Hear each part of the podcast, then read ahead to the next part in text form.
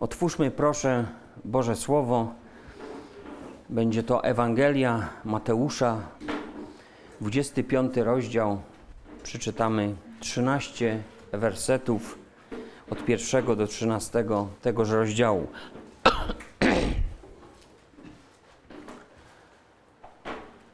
Wtedy podobne będzie królestwo niebios do dziesięciu panien, które wziąwszy lampy swoje, wyszły na spotkanie oblubieńca. A pięć z nich było głupich, pięć zaś mądrych. Głupie bowiem zabrały lampy, ale nie zabrały z sobą oliwy. Mądre zaś zabrały oliwę w naczyniach wraz z lampami swymi. A gdy oblubieniec długo nie nadchodził, zdrzemnęły się wszystkie i zasnęły. Wtedy o północy powstał krzyk: Oto oblubieniec, wyjdźcie na spotkanie. Wówczas ocknęły się wszystkie te panny i oporządziły swoje lampy. Głupie zaś rzekły do mądrych: Użyczcie nam trochę waszej oliwy, gdyż lampy nasze gasną. Na to odpowiedziały mądre: O nie, gdyż mogłoby nie starczyć i nam, i wam. Idźcie raczej do sprzedawców i kupcie sobie. A gdy one odeszły kupować, nadszedł oblubieniec i te, które były gotowe, weszły z nim na wesele i zamknięto drzwi. A później nadeszły i pozostałe panny, mówiąc: Panie, panie, otwórz nam. On zaś odpowiadając, rzekł: Zaprawdę powiadam wam, nie znam was. Czuwajcie więc, bo nie znacie dnia ani godziny, o której syn człowieczy przyjdzie. Przypowieść o dziesięciu pannach jest jedną z najtrudniejszych przypowieści do interpretowania. Jedni uważają, że dotyczy ona wyłącznie Izraela. Skąd taka wykładnia? Ano stąd, że pierwsze manuskrypty, jedne z najstarszych manuskryptów syryjskich, a za nimi łacińska Vulgata, w pierwszym wersecie ujmują ten tekst tak: Wyszły na spotkanie oblubieńca i oblubienicy. A więc część kościoła, widząc, że oblubieniec jest oblubienicą, uznały, że to musi być tekst, który wyłącznie ma zastosowanie do Żydów. Jednak jakikolwiek inny przekład polski, czy protestancki, czy katolicki, nie poszedł za tą grupą manuskryptów, które są dostępne dla każdego historyka i badacza Biblii, ale zdecydowana większość z nich mówi jednak tutaj o oblubieńcu. A to zmienia całą postać rzeczy i powoduje, że nie tylko Izrael może znaleźć w tej historii jakąś lekcję, ale my również możemy zaadresować ją do Kościoła. I poniekąd wiemy, że też, że całe Słowo Boże jest natchnione i pożyteczne dla wszystkich ludzi, tak mówi apostoł Paweł, więc postaramy się też również dla siebie wyciągnąć z tej historii, z tej przypowieści lekcje. Pan Jezus wielokrotnie wypowiadał słowa, które wzbudzały w ludziach konsternację. A było tak dlatego, że nie wiedzieli, jak zinterpretować jego stwierdzenia, czy takie metafory, czy obrazy, e, my nazywamy je przypowieściami. Mamy jeszcze bardziej utrudnione zadanie po tych dwóch tysiącach lat, gdyż nie żyjemy w tamtej epoce, w tamtej kulturze i wiemy, że obrazy, jakimi posługiwał się Jezus, nie przemawiają do nas już tak, jak przemawiały do ludzi dawniej. Nie mamy też tych samych skojarzeń, jakie mieli tamci ludzi, ludzie. Różne szczegóły i znana wówczas ich symbolika mogły naprowadzać w jakiś sposób słuchaczy, pociągać ich do dalszych rozważań, rozmyślań.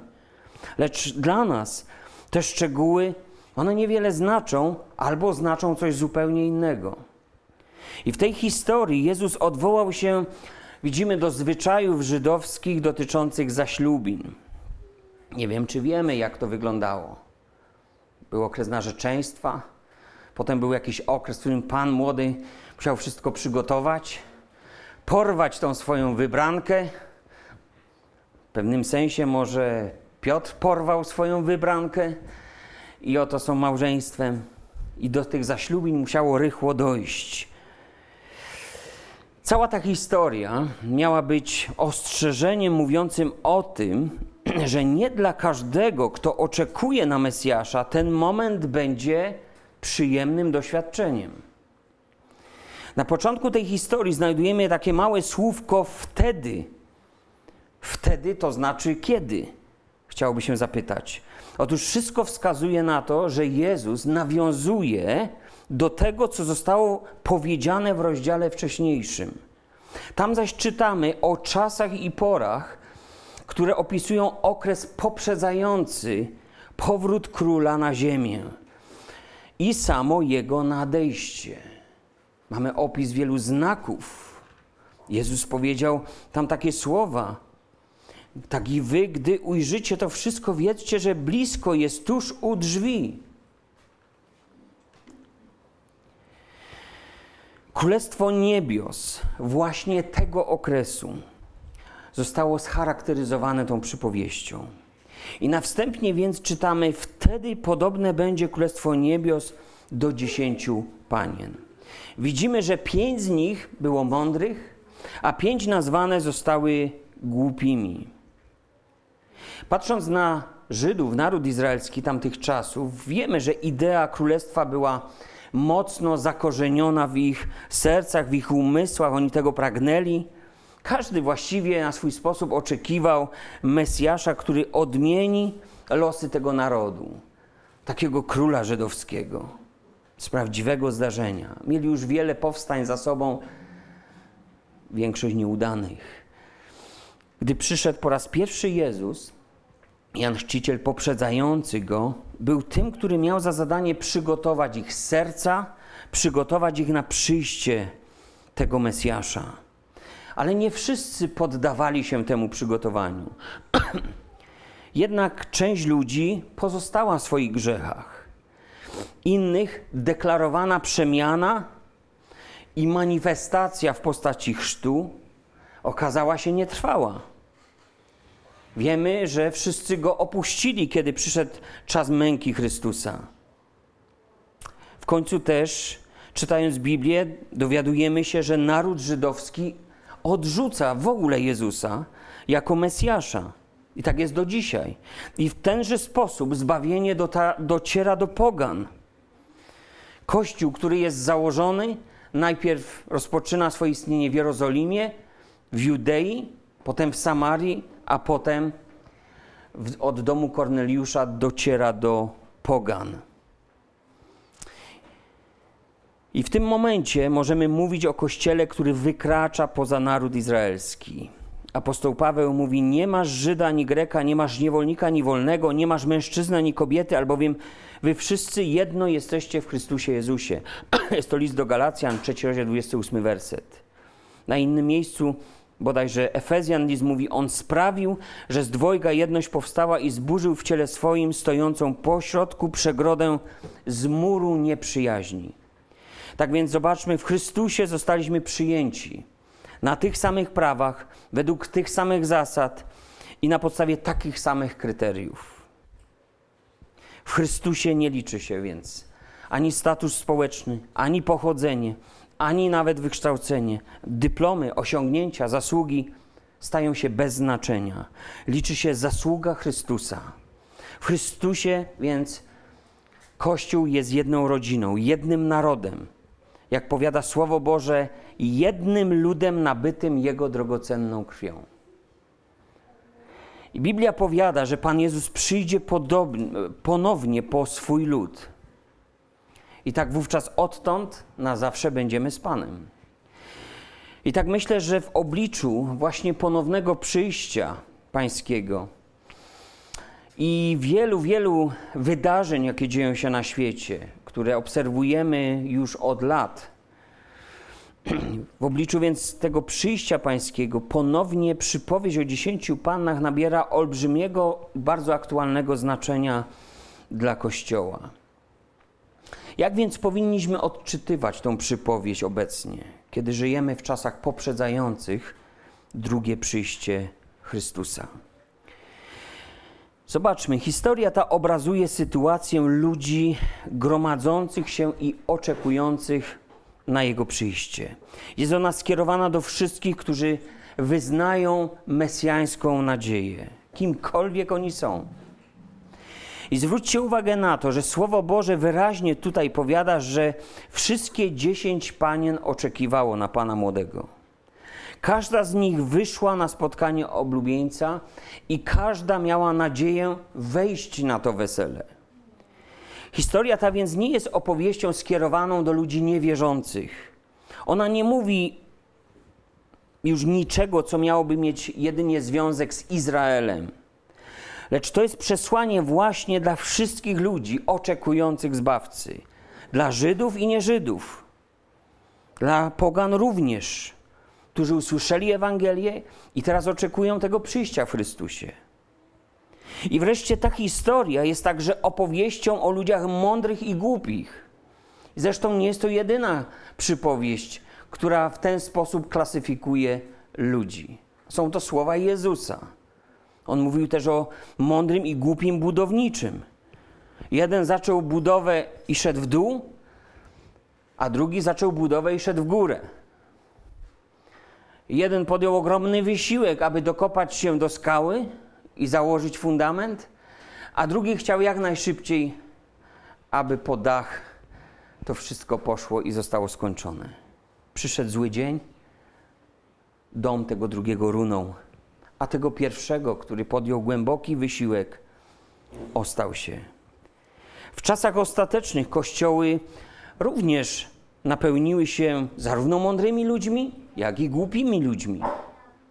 I wydaje się, że nie ma różnic między nimi, bo wszyscy zachowują się podobnie, wszyscy wyznają podobnie, wszyscy oczekują podobnie, ale różnicę jednak wyraźną uwydatnia właśnie nam ta przypowieść. Głupota to jest taka cecha, która niekoniecznie jest widoczna na pierwszy rzut oka. Apostoł Paweł, mówiąc o pewnych ludziach znanych Kościołowi, którzy zbłądzili, daje przykład Janesa i Jambresa, którzy sprzeciwili się Mojżeszowi na pustyni i powiada, ale daleko nie zajdą, albowiem ich głupota uwidoczni się wobec wszystkich, jak to się stało z tamtymi, jak to się i z tamtymi stało. Drugi Tymoteusza, trzeci rozdział, dziewiąty werset. A więc wcześniej czy później mądrość zostanie od głupoty oddzielona. I gdybyśmy zechcieli spojrzeć na kontekst, to zobaczymy, że apostoł Paweł mówi tam o trudnych czasach ostatecznych. U kresu wieków ukryta dotąd głupota uwidoczni się. A zatem to jest tak, że można uchodzić za mądrego, ale ostatecznie przychodzi taki moment za sprawą Bożą, że głupota zostaje obnażona. Dowiemy się wkrótce, czym jest owa głupota. Jezus w słowach tej przypowieści mówi do każdego człowieka, do każdego z nas, abyśmy nie byli tymi niemądrymi ludźmi, którzy zadawalają się jedynie takim biernym czekaniem, lecz nic nie robią, aby się przygotować na spotkanie ze swoim oblubieńcem. Pan Jezus powiedział, że nie każdy, kto woła Panie, Panie, wejdzie do Królestwa Niebios, ale tylko ten, kto pełni wolę Ojca. Słowo Boże zaś wzywa nas do tego, abyśmy się przygotowywali. To jest wolą Bożą. Możesz zatem chodzić do najlepszego zboru i może ten takim dla ciebie jest. Możesz dołączyć do najlepszej denominacji i może ta ewangelicznych taka właśnie jest. Możesz obracać się w towarzystwie bardzo wierzących i oświeconych ludzi. Sam możesz być chodzącą encyklopedią teologii. A jednak, pomimo tego, możesz być jedną z takich głupich panien. O tyle, o ile nie widzisz konieczności, jeśli nie widzisz konieczności przygotowania się na spotkanie z Jezusem. Co decyduje tak naprawdę o mądrości jednych, a co jest źródłem głupoty drugich? Wiemy, że tylko pięć panien to te mądre. Jestem przekonany, że każdy z nas dzisiaj chce widzieć swoje odbicie w postawie właśnie tych mądrych kobiet, a nie tych głupich. No to spróbujmy dowiedzieć się czegoś jeszcze więcej. Zwróćmy uwagę, że te wszystkie panny miały lampy. lampa w Biblii jest obrazem oświecenia człowieka, światła Bożego, które jest w nim. Lampa to także obraz Słowa Bożego. To od niego pochodzi to Boże światło w nas. W psalmie 119, werset 105, ładnie to brzmi w przekładzie Biblii Tysiąclecia. My tam czytamy: Twoje słowo jest lampą dla moich stóp i światłem na mojej ścieżce. Słowo Boże ma być moją i Twoją lampą. W ciemności oczywiście można chodzić, ale w ciemności można się też potknąć. W ciemności trudno jest omijać przeszkody. W ciemności łatwo zgubić kierunek. W ciemności wszystkie barwy są sobie podobne, zlewają się, zacierają się nawet odcienie tego samego koloru. Gdy światło gaśnie, nie dostrzegamy już subtelnych różnic pomiędzy jednym a drugim przedmiotem, tak jak możemy nie dostrzegać różnic pomiędzy czymś, co jest absolutnie dobre, a czymś, co już jest złe.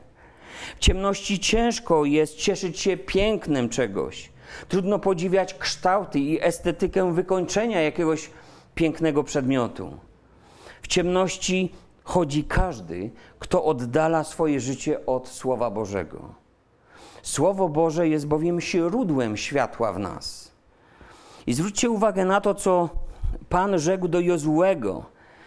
Powiedział do niego na początku jego służby, jego drogi: Niechaj nie oddala się ta księga zakonu od Twoich ust, ale rozmyślaj o niej we dnie i w nocy, aby ściśle czynić wszystko, co w niej jest napisane. Bo wtedy poszczęści się Twojej drodze i wtedy będzie Ci się powodziło. Księga Jozłego, pierwszy rozdział, ósmy werset. No i to jest tak, że kiedy oddalamy od siebie słowo, tą Bożą lampę, to przestajemy ściśle żyć według Bożych wskazówek. Stajemy się więc podatni. Podatni może na różne presje, może na kompromisy. Zdarza nam się więcej błędów, nieroztropnych poczynań, słów. Bywa tak, że jesteśmy bardziej tolerancyjni wobec grzechu, a nie człowieka. Nie potrafimy też tak dokładnie rozpoznawać już Bożej drogi, Bożych zamysłów. Bazujemy na rutynie, na powtarzalności, żeby było jak było. Jozue też tak miał, że zapomniał na chwilę o Bożej Księdze. Nie pytał Pana. No i został oszukany przez Gibeonitów. Wprowadzony w błąd. Nawet nie ze swojej winy. Zapewne zauważamy, że nie tylko te mądre, ale i te głupie panny miały te lampy. Ale tutaj więc wyłania się pewna kolejna prawda w tej, rzeczy, w tej przypowieści. Mianowicie litera słowa. Litera słowa nie zbawiła nikogo jeszcze. Apostoł Paweł powiada, że sama litera zabija, uśmierca, ale dopiero kiedy przychodzi duch, wtedy on ożywia. I zwróćmy uwagę na to, że apostołowie przecież przez trzy lata słuchali nauczań i publicznych kazań Jezusa. Codziennie. Przez wiele godzin. Oglądali cuda, znaki, byli świadkami wyjątkowych, niepowtarzalnych wydarzeń w Jego służbie. Wcześniej, jak przystało na każdego porządnego Żyda, mieli też jakiś ogląd, znajomość pism mojżeszowych, prorockich. A jednak nie rozumieli tego, w jaki sposób one odnoszą się do Jezusa Chrystusa. Gdy on po swoim zmartwychwstaniu spotkał się z nimi, to uczynił coś niezwykłego. Ewangelia Jana, 20 rozdział, 22 werset mówi, że tchnął na nich i powiedział im: Weźmijcie Ducha Świętego. To jeszcze przecież nie było wylanie Ducha Świętego, to nie był dzień pięćdziesiątnicy, to nie był początek Kościoła. A więc co tam się wydarzyło? Otóż myślę, że Jezus napełnił olejem ich lampy. Wyjaśnienie tej sytuacji mamy w Ewangelii Łukasza, które relacjonuje nam to samo spotkanie Jezusa po zmartwychwstaniu z uczniami. Czytamy tam: Potem rzekł do nich: To są moje słowa, które mówiłem do was, będąc jeszcze z wami, że musi się spełnić wszystko, co jest napisane o mnie w zakonie Mojżesza i u proroków i w psalmach. Wtedy, wtedy coś się wydarzyło. Wtedy otworzył im umysły, aby mogli rozumieć pisma. Łukasza 24, rozdział 44, 45 wers to jest. A więc zobaczmy, że gdy Duch Święty przychodzi, otwiera umysł człowieka, bo to są tożsame ze sobą dwa zdarzenia. Tchnął na nich ducha, otworzył im umysły.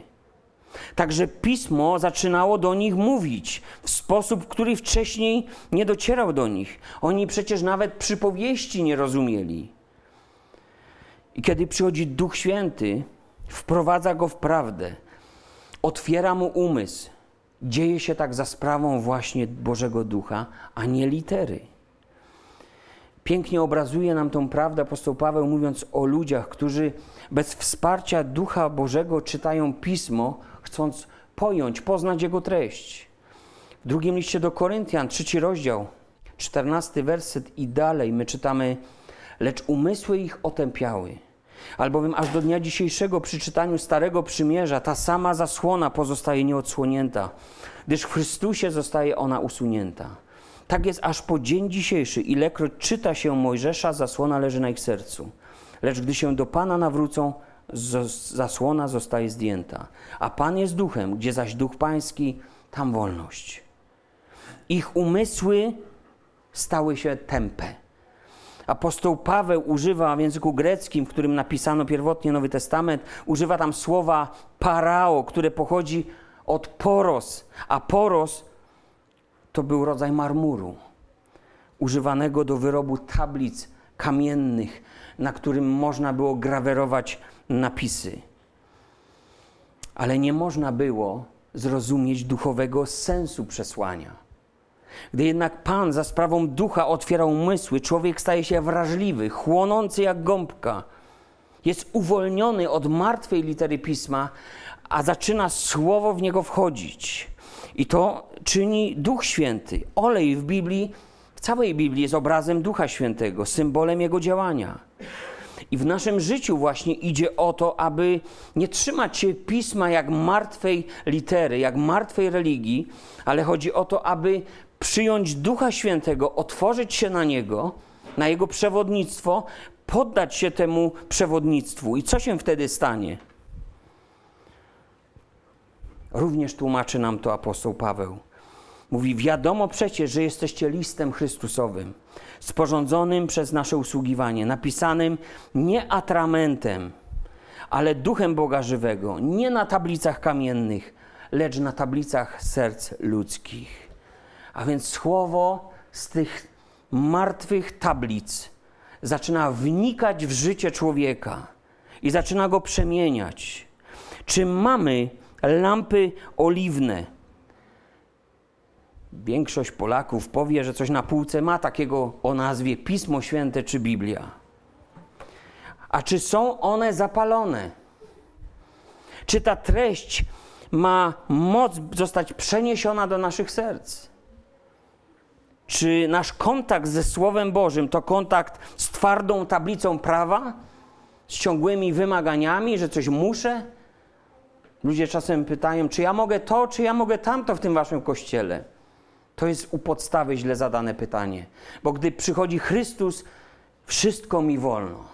Choć nie wszystko jest pożyteczne i nie wszystko buduje. Ludzie żyją cały czas tym prawem, tą starą kamienną tablicą. Ale kiedy przychodzi to światło, a światło ówczesnych lamp pochodziło z oleju, wtedy przychodzi też życie. Przychodzi to słowo, które darzy Bożym życiem i duchem. Najpierw ja zostaję oświecony, bo do mojego serca wpada to światło poznania Chrystusa, Jego życia. A potem na skutek tego działania ducha, te wody rzeki żywej płyną na zewnątrz, jak opisał działanie Ducha Świętego Pan Jezus, i ci, którzy są wokół mnie, mogą czerpać, mogą widzieć to światło, mogą doświadczać tego życia, które jest we mnie. Apostoł Paweł powiada, bo tych, których Duch Boży prowadzi, są dziećmi Bożymi. Mamy to w liście do Rzymian. On nie napisał, że ci są dziećmi Bożymi, którzy mają wiedzę biblijną, skończyli szkoły, seminaria. On nie napisał, że to są ci, którzy chodzą na nabożeństwa i nie opuszczają ani jednego.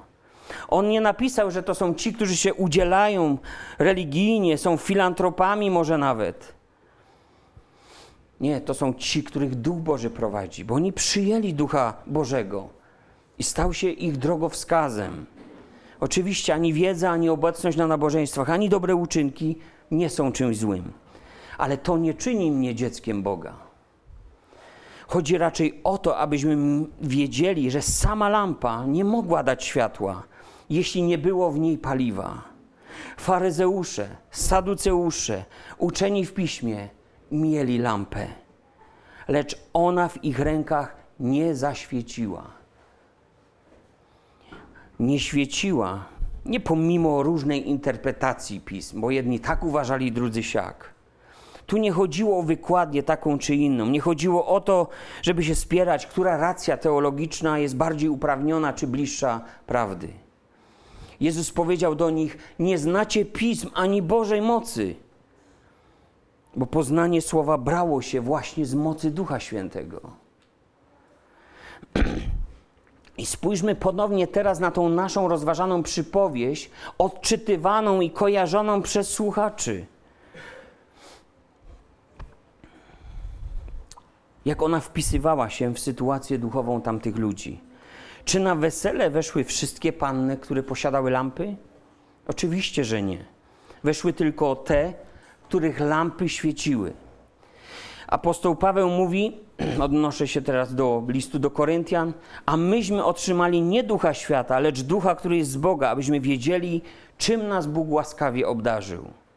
Liście do Rzymian mówi, ale wy nie jesteście w ciele, lecz w duchu, jeśli duch Boży mieszka w was.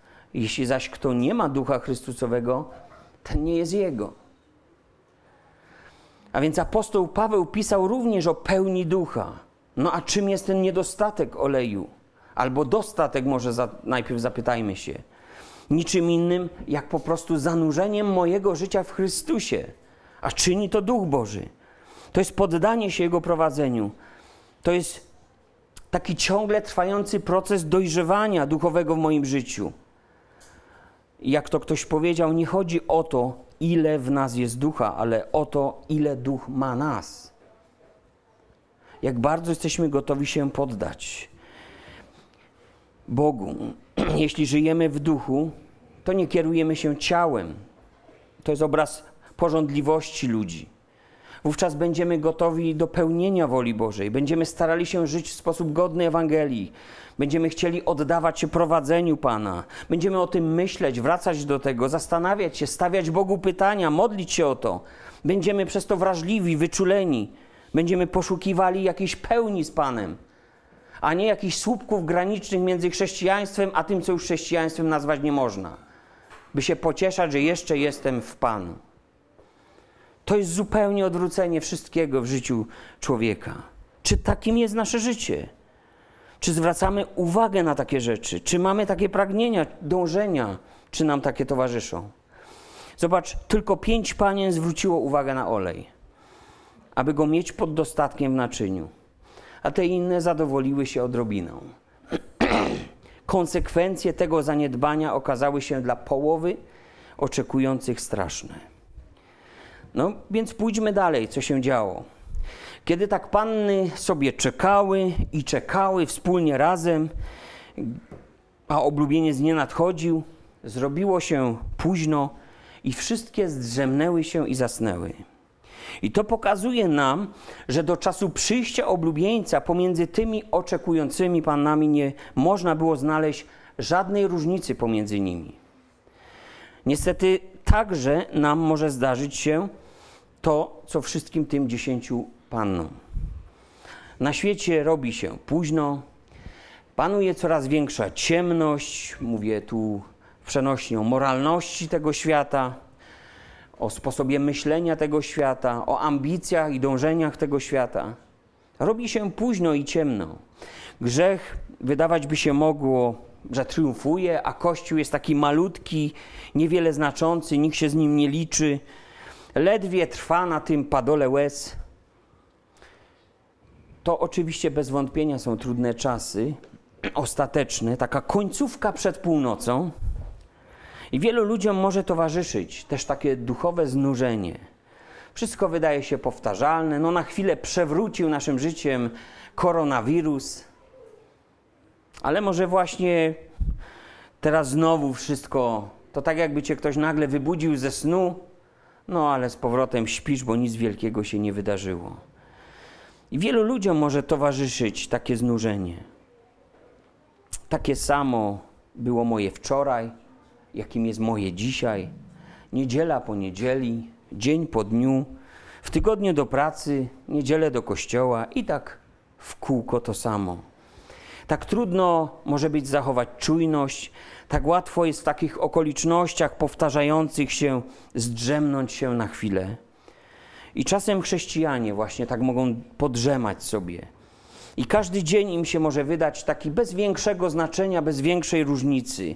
Taki sam. No po prostu czekasz, czyli co robisz? Coś złego? Nie, coś dobrego. Czekasz i czekasz. Mówią ci w kościele, że on wkrótce nadejdzie. Czytasz Biblię, czytasz, że nadejdzie, a on nadal nie nadchodzi. I co o tym myśleć? Ponadto są wokół różni ludzie, którzy dają na to odpowiedź. Biblia nazywa ich szydercami, którzy postępują według swych porządliwości. Krótko mówiąc, oni mówią: pożyj sobie trochę jak chcesz, bo to jeszcze nie teraz. A kto wie, czy w ogóle. Cytując za listem Piotra, trzeci rozdział, czwarty werset drugiego tego listu, mamy tych szyderców, którzy mówią: Gdzież jest przyobiecane przyjście Jego, odkąd zasnęli ojcowie? Wszystko tak trwa jak było od początku stworzenia. A więc popatrz, gdy pozwolisz sobie na to, aby wkradała się w Twoje życie taka monotonia, gdy uwierzysz może też różnym głosom, trendom, modom, e, wyjaśnieniom wszystkich okoliczności otaczających Cię, to wówczas Ty także możesz się zdrzemnąć, zasnąć. Tak też zasnęli uczniowie Pana Jezusa w ogrodzie Getsemany, kiedy on się modlił, i to był potężny bój, przełomowy moment w jego służbie. Oni przegapili przełom, przełomowy moment w służbie Jezusa. Mieli trwać w modlitwie, lecz ich ciała były mdłe i pozwolili sobie na drzemkę w nieodpowiednim czasie. Sen duchowy może mieć różną postać. Jedni zasypiają z powodu powrotu do swych dawniejszych grzechów, Inni znikają do, z kościoła z powodu powrotu do starego sposobu życia. Są tacy, którzy zaczynają gonić z powrotem za złudzeniami. Jeszcze inni są zajęci tak bardzo swoim biznesem i sprawami życia codziennego, że nie mają na nic innego. No, takie są ich priorytety. Są zajęci tak bardzo rzeczami tego świata, że nie mają czasu. Może i chęci jakieś mają, ale nie ma czasu, nie ma sił. Jakikolwiek duchowy wysiłek to takie ciężkie, takie trudne. No, ciało jest mdłe, trzeba wypocząć. Czyż od, od tego nie jest niedziela?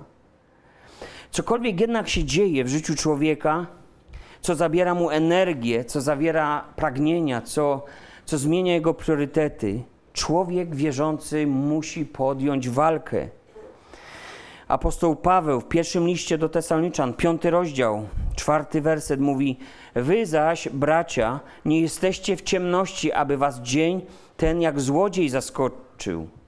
Wy wszyscy bowiem synami światłości jesteście i synami dnia. Nie należymy do nocy ani do ciemności, przeto nie śpimy jak inni, lecz czuwajmy, bądźmy trzeźwi. Nie śpimy jak inni. To, że większość ludzi śpi, nie oznacza, że mniejszość nie ma racji i też powinna się zdrzemnąć. Nie patrz na większość. Patrz na siebie i na Jezusa i na słowo, co do ciebie ono mówi. Nie możesz pozwolić sobie na to, aby stara natura zawładnęła twoim życiem i ukołysała cię do snu. Każdy z wierzących ma przecież tą starą naturę i darowaną nam nową w Chrystusie. Ta natura w Chrystusie za swoją lampę za swoje światło uznaje Słowo Boże, któremu się poddajemy, a Duch Święty zaś jest i paliwem tej lampy. Stara natura, natura bezbożna, świat ludzkich poglądów, ambicji, dążeń, przekonań, czasem też pobożnie brzmiących wyznań, deklaracji, które mogą się okazać po czasie bez pokrycia. Ta przewrotna natura ma inną lampę za paliwo. Przypowieści 21 rozdział 4 werset. Dumne oczy i pyszne serce to lampa bezbożnych, lecz myli. A więc bezbożni też świecą. Uważają się za oświeconych. My to ci zacofani, nie oświeceni. A przynajmniej im się tak wydaje, że tak właśnie jest świat poukładany. Oni są tymi właśnie postępowymi. Ich paliwem jest wyniosłość i duma, pewność. Niektórzy z nich wierzą, że wierzą. Lecz oni wiedzą i myślą, że ta wiedza ich jest ich zbawieniem, ich poręczeniem, przepustką do nieba. Biblia jednak powiada, że tacy ludzie tuczą swoje serca pychą na dzień sądu. Pan Jezus powiedział dość ciekawą rzecz też. Bacz, aby światło, które jest w tobie, nie okazało się ciemnością. To jest Ewangelii Łukasza, 11 rozdziale, 35 wersecie. Te słowa mógłbym sparafrazować następująco. Uważaj, bądź ostrożny, zadbaj o to, aby to, co uważasz, że jest światłem Twoim, ta pewność, która Ci towarzyszy, aby nie okazało się to ciemnością w ostatecznym rozrachunku. A więc zobacz, duma, pycha, pewność siebie to lampa ludzi. Ludzi, którzy nie trzymają się Bożego Słowa i nie pozwalają, aby ich prowadził Boży Duch. Ta lampa jednak myli, prowadzi na manowce i można przeżyć przykre doświadczenie, jak te pięć głupich panien. Zatem usłyszmy to zawołanie apostoła Pawła, który kieruje do ludzi, najpierw do ludzi w Efezie i do nas. On pisze: Obudź się, który śpisz. Obudź się i powstań z martwych, a zajaśnieje ci Chrystus. Baczcie więc pilnie, jak macie postępować, nie jako niemądrzy, lecz mądrzy, wykorzystując czas, gdyż dni są złe. Efezjan to jest, z tego listu czytałem. No a my tu wyraźnie też rozważamy temat mądrości i głupoty. Ci niemądrzy z języka greckiego asofoi to w istocie są głupcami, bo głupota jest kontrastem, przeciwieństwem w Biblii do mądrości, do tych sofoi, tych, którzy mają mądrość. Oni nie widzą potrzeby pobudki. Oni to nie są ludzie, którzy w życiu ze swoim Panem są jakoś pilni szczególnie. Oni też nie wkładają jakoś wysiłku, aby jak najlepiej wykorzystać czas pod względem duchowym. Choć zostali przez Chrystusa wcieleni w życie Kościoła, tak jak żołnierz jest wcielony do armii, to żyją życiem jednak takiego dezertera. A dezerter to jest ktoś, kto uważa, że sam będzie kierował swoim życiem najlepiej. Chodzi własnymi drogami. Ma swoją lampę, która mu świeci. Duma i pycha. Zresztą dosłownie przekład grecki, tam gdzie czytamy z listu apostoła Pawła do Efezjan o wykorzystywaniu czasu, gdyż dni są złe, grecki tekst mówi tak naprawdę o odkupywaniu czasu. To jeszcze wzmacnia ten tekst, bo on mówi o tym, że, że jest do zapłacenia pewna cena, bo ten nasz czas jest zjedzony, skradziony przez cokolwiek. A życie potrafi nas zorganizować dostatecznie mocno, jeśli my go nie zorganizujemy razem z Bogiem. A więc zobacz, pięć panien przeoczyło ważną rzecz i przeżyło wielkie rozczarowanie. Pięć z nich posiadało lampy, oczekiwało na pana młodego, nie zwróciło uwagi na brak oliwy w lampach. Umysły słuchaczy w tym momencie, na pewno nie nasze, ale ich tak, w tym momencie mogły podążyć do fragmentu Słowa Bożego zapisanego w Księdze Mojżeszowej. Trzeci, trzecia Księga Mojżeszowa, 23 rozdział, drugi do czwartego wersetu. Nakaż synom izraelskim, aby ci przynieśli do świecznika czystego, wytłoczonego z oliwek oleju, aby można było nieustannie palić lampę.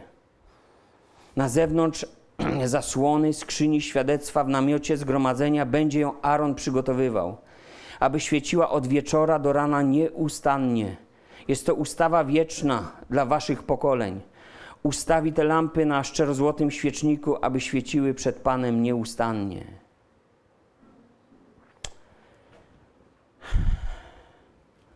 Zapas pochodził od ludzi, nie brał się z powietrza. Aaron nie miał plantacji oliwy, oliwek. To właśnie ci wszyscy wierzący przynosili ten zapas by nie zabrakło, by od, ra- od wieczora do rana nieustannie mogło się palić światło przed Panem. I spójrzmy na to, że lampa w namiocie zgromadzenia właśnie bez przestanku płonęła. Czy w ogóle zwracaliśmy w Biblii uwagę w Nowym Testamencie na słowo nieustannie, bez ustanku? Nasze życie ma płonąć dla Pana bez przestanku. W gorliwości nie ustając, płomienni duchem Panu służcie. Rzymian 12 rozdział 11 wers. Błogosławieni, którzy w domu Twoim mieszkają, nieustannie Ciebie chwalą. Psalm 84, werset 5. Albo jak przyjęliście Chrystusa, Jezusa, Pana, tak w Nim chodźcie, wkorzenieni weń, zbudowani na Nim, utwierdzeni wierze, jak Was nauczono, składając nieustannie dziękczynienie. Kolosan, drugi rozdział, 6 i 7 werset. A Hebrajczyków list 13, rozdział 15, wers mówi Przez Niego więc nieustannie składajmy Bogu ofiarę pochwalną, to jest owoc warg, które wyznają Jego imię. Jak to jest w naszym życiu? Czy nieustannie dostarczamy oliwy do lamp? Czy nasze życie nieustannie chwali Boga i jest skoncentrowane na tym, aby Bóg przyjął sobie chwałę z mojego życia? Czy służymy Panu płomiennie duchem? Czy nasze lampy są wciąż zapalone, a biodra przepasane, jak mówił Jezus? To znaczy, czy jest w nas ta ciągle Boża iskra, ta gotowość, ta chęć, te pragnienia do życia z Nim, służenia Mu? No cóż, pięć panien zapomniało o tym. Nagle o północy rozległ się krzyk. Ciekawe, że nie owacje, nie oklaski, nie fanfary, ale krzyk. Greka mówi tutaj o nagłym, przenikliwym krzyku, płaczu, wrzasku. No przecież to wesele. Oto już nadchodzi, oto się zbliża. Bo wiecie, dla jednych to był okrzyk radości, a dla drugich to był wrzask, płacz, przejęcie. Czy to już? Gdy przyszedł oblubieniec i panny się ocknęły ze swego letargu, oporządziły najpierw swoje lampy, więc przycięły to, co przenosiło ten olej, uzupełniły niedostatek oliwy i znowu zaświeciły pełnym blaskiem. Ale te drugie nie miały z czego uzupełnić braku. Ich lampy właśnie dogasały, właśnie się kończyło coś. Okazało się bowiem, że ten drugi okres, ten długi okres snu sprawił, że, że zupełnie się wypaliły. Nie wiem, czy tak masz, czy tak miałeś, miałaś, że żyjesz dla Pana, służysz dla Pana i się wypalasz. Coś tu może z olejem jest nie halo. To tak a propos osób, które mówią, że są wypalone. One więc nie zatroszczyły się o zapas tej oliwy do tych swych lamp. O północy po raz pierwszy okazało się, że jest między tymi dziesięcioma pannami różnica. Po raz pierwszy. Podobnie w przypowieści o pszenicy i konkolu. Dopiero w chwili żniwa konkol różni się od pszenicy. Jest gotowy na to, by zauważyć różnicę. Dlatego uczniowie nie mogli oddzielić go wcześniej od pszenicy, cennej pszenicy, gdyż wyglądał tak samo i mogliby uszkodzić to, co dobre. Jest podobieństwo jakieś. Pośrodku ciemności, w czasie być może najgłębszego znużenia, o północy, przyjście Pana na nowo odżyło. Oto już. Poprzedzający tą przypowieść rozdział 24 wspomina cuda znaki, wydarzenia rozgrywające się na końcu czasów. Na nowo odświeżają one myśl o przyjściu Pana. Jezus powiedział tam, że gdy to wszystko ujrzycie, wiedzcie, że blisko jest już. Jeśli to nie jest w stanie ruszyć cię ze snu, to właśnie północ cię poruszy. A więc o północy, dopiero wtedy głupie panny zdały sobie sprawę z deficytu, z braku, z całej swojej mizerii.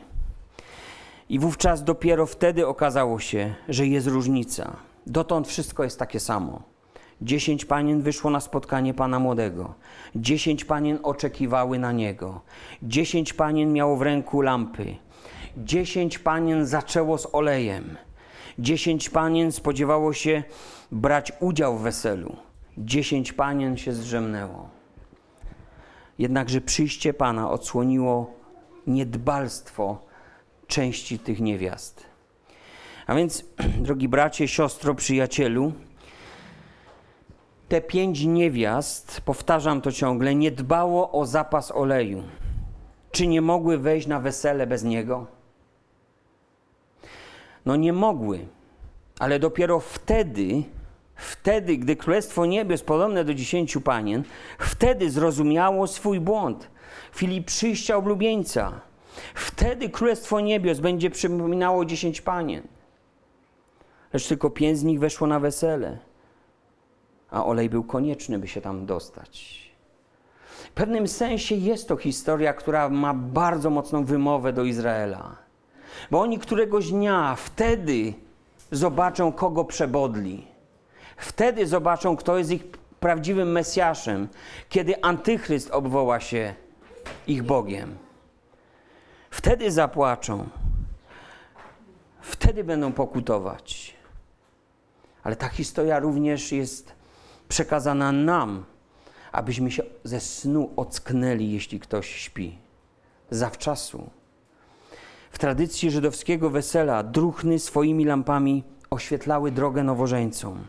I te, które nie mogły sprostać zadaniu, po prostu nie nadawały się do czegokolwiek. To były jak przypadkowe osoby, które się tam znalazły. Z ciekawości, z różnych powodów. Wyglądały jak przypadkowe osoby, które nie miały żadnego celu ani udziału w weselu. I gdy to się stało jasne, że się nie prześlizną bez świecącej lampy, te głupie panny wpadły na niezwykły pomysł. Powiadają do tych mądrych: Użyczcie nam oleju, odlejcie nam trochę, powiedzielibyśmy, ze swoich lamp, tak żeby wam świeciło i nam będzie świecić. A więc zobaczcie, co one chciały zrobić. One chciały pożyczyć olej. Ale zobacz, jeśli olej ma taką symbolikę, taki obraz kryje się w Biblii za, za tym, to podobnie trzeba sobie to jasno powiedzieć: nie można żyć cudzą wiarą. Na przykład wiarą swoich rodziców, nie posiadając własnej wiary. Nie można żyć świętością niedzielnych nabożeństw, lecz samemu nie być świętym ani trochę w tygodniu. Nie można wejść do Królestwa Bożego, będąc ciągle obciążonym niewyznanymi dotąd grzechami. Nie możesz wejść do nieba dzięki protekcji, wstawiennictwu kogoś świętego. Och, Polacy mają wielu od tego świętych. Nie mogą o tym zdecydować ani ludzie, ani żaden kościół, ani żaden ksiądz. Musisz narodzić się z Boga, mówi Biblia.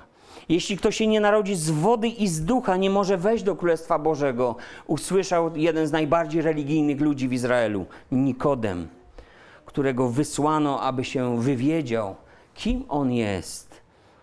No wiemy, że nikt nie mógłby takich rzeczy czynić, jeśli nie byłby od Boga.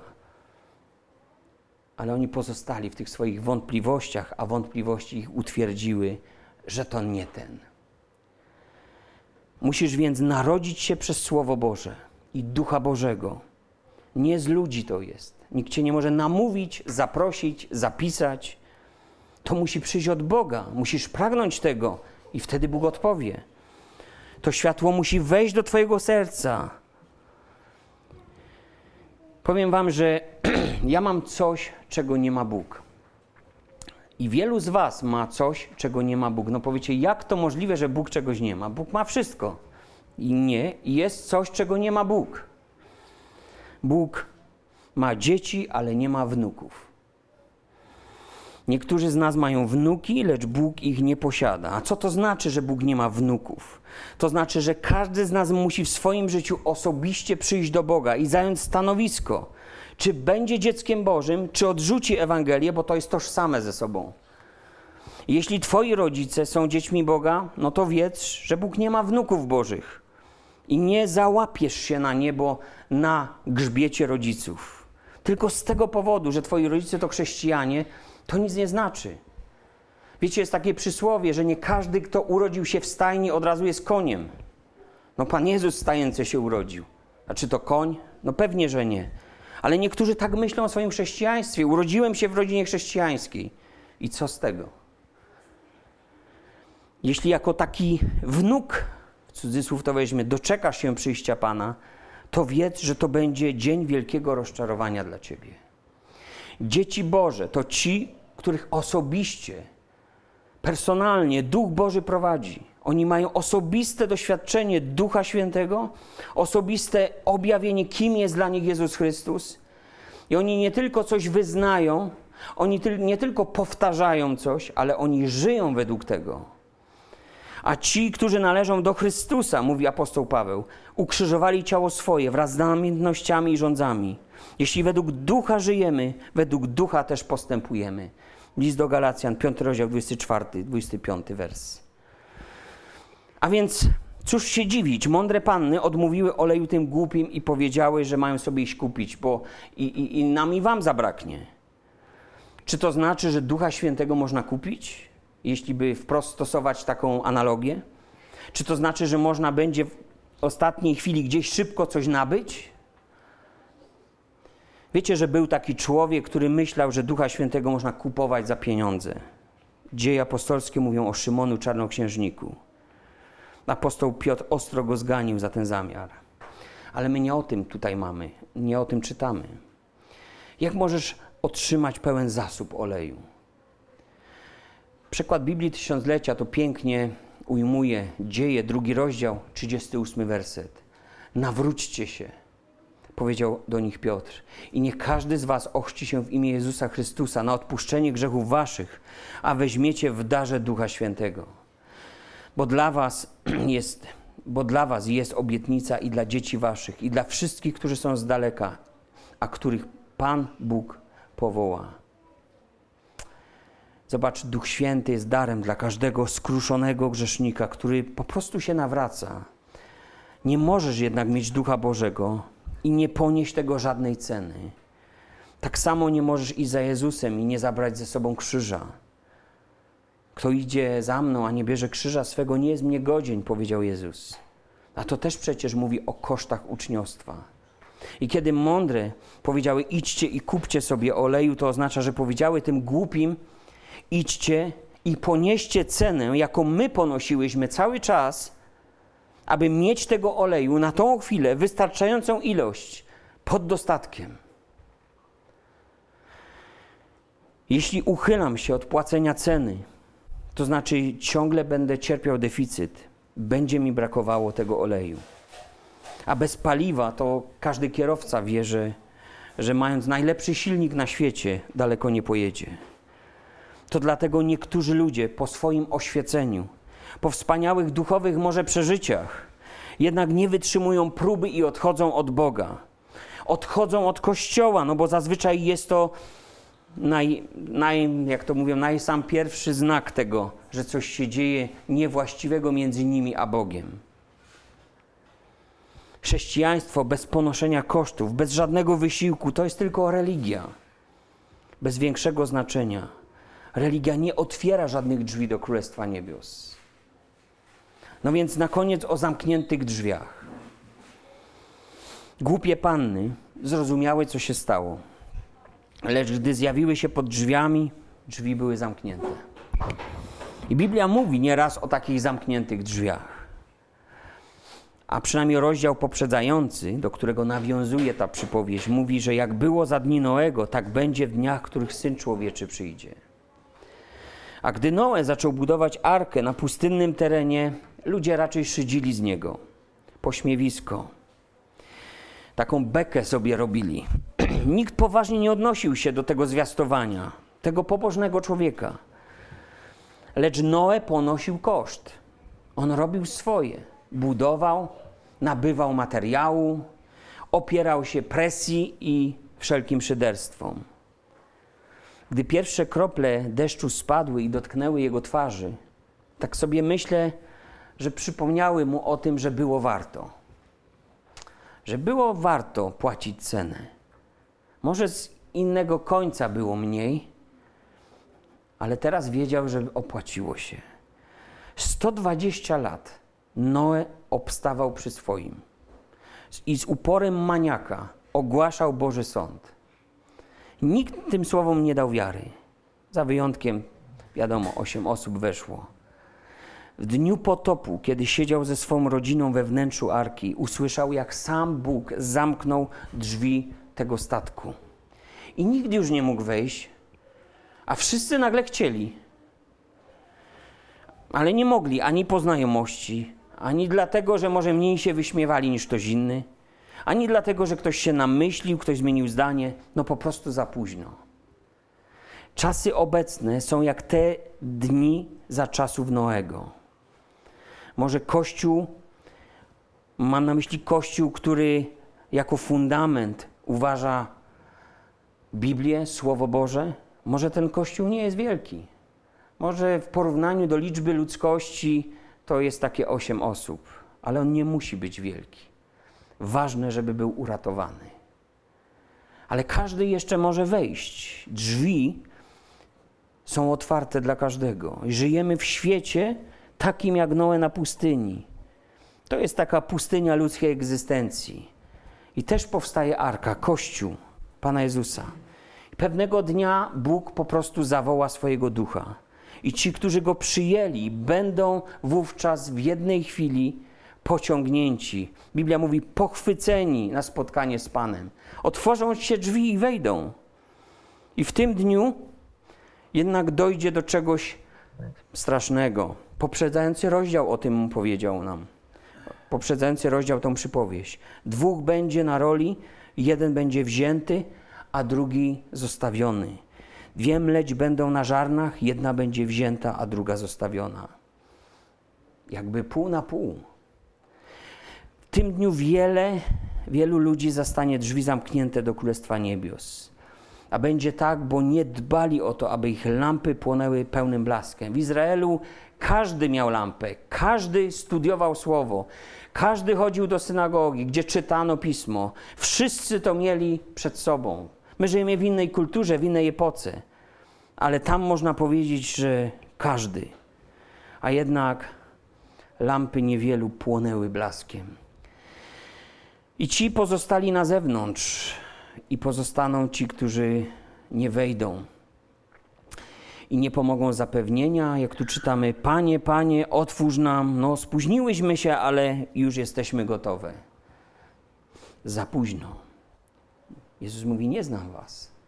No, całe życie przeżyłyście w ten, a nie inny sposób, i teraz na koniec szybko, szybko pozbierałyście się, i, i, i ja mam ten sam sposób postąpić jak z pozostałymi? W Księdze Objawienia mamy pewne wyjaśnienie i też takie wezwanie dla nas. Apostoł Jan w Apokalipsie mówi: Nie pieczętuj słów proroctwa tej księgi, albowiem czas jest bliski. To jest 22 rozdział, 10 werset. Kto czyni nieprawość, niech nadal czyni nieprawość. A kto brudny, niech nadal się brudzi.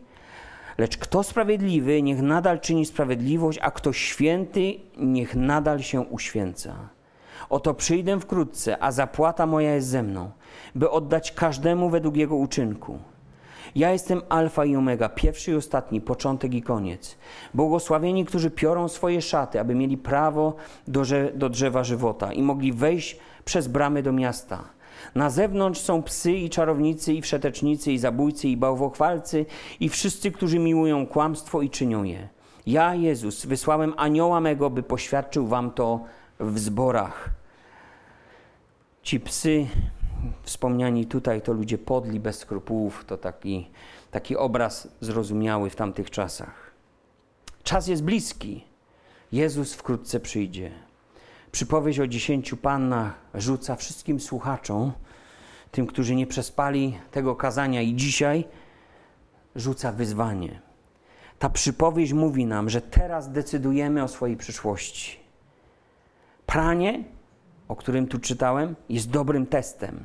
W praniu wychodzi prawda na jaw. W praniu to, co brudne, zostaje oddzielone od ubioru, który na co dzień nosimy. I my mamy prać szatę we krwi baranka. Szata zaś jest obrazem naszego duchowego stanu przed Bogiem. A więc to jest zaproszenie znowu do życia z Chrystusem i do uznania, że jedynie Jego ofiara ma moc oczyścić nas grzechów Apostoł Jan w swoim liście powiedział: Jeśli chodzimy w światłości, krew Jezusa Chrystusa oczyszcza nas z wszelkiego grzechu. A co jeśli zgadzam się z tym, że tylko krew ma moc mnie oczyścić, ale nie chodzę w światłości? Analogicznie powinniśmy rozumieć, że gdy chodzimy w ciemności, to wówczas pozostajemy brudni. Możemy się więc brudzić, lub możemy się przygotowywać na spotkanie z Panem. Możemy mieć wiedzę o tym, jak jest dobrze, jak jest właściwie, ale jeżeli nie żyjemy w ten sposób, nic nam to nie pomoże. Tak jak lampa nie pomogła nikomu bez oleju. Pozostaje na zakończenie postawić pytania. Czy chodzimy w światłości, czy chodzimy w ciemności? Czy lampa Słowa Bożego świeci w naszym życiu mocnym blaskiem, czy może przygasa już? Czy to, czy Ty zostałeś, zostałaś przez Ducha Bożego i Jego Słowo zapalony, zapalona? Czy troszczysz się o swoją więź z Bogiem, bo to z niej jest stały dopływ oleju do naszego życia? Czy ta obecność Ducha ciągle Cię otacza, prowadzi? Pan Jezus kończy tą przypowieść słowami: Czuwajcie więc, bo nie znacie dnia ani godziny, o której syn człowieczy przyjdzie. I niech to będzie wezwanie, które nas pobudzi do myślenia.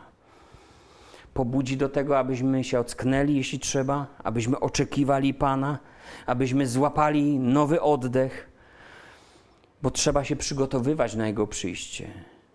Bądźmy więc tymi mądrymi pannami, które były gotowe w dniu spotkania z oblubieńcem. I to jest ta przypowieść. To nie jedyna. Te przypowieści kończą się fragmentem o dniu sądu. A więc to jest pewna całość. 24 i 25 rozdział Ewangelii Mateusza. Jest to dla nas przesłanie, jest to dla Izraela przesłanie, jest to dla wszystkich, którzy oczekują mesjańskiej nadziei, którzy wiedzą, że przyjdzie. Ale co z tym zrobisz dzisiaj? Co z tym zrobiłaś, zrobiłeś dotąd? No, Biblię mam. A czy otworzyłeś swoje życie na działanie Bożego Ducha, na, na życie z Jezusem, takie prawdziwe życie z Jezusem? Pozwól mu na to. Otwórz drzwi, a Twoje drzwi będą kiedyś otwarte. Niech Pan Bóg pobłogosławi to słowo w naszych sercach. Amen.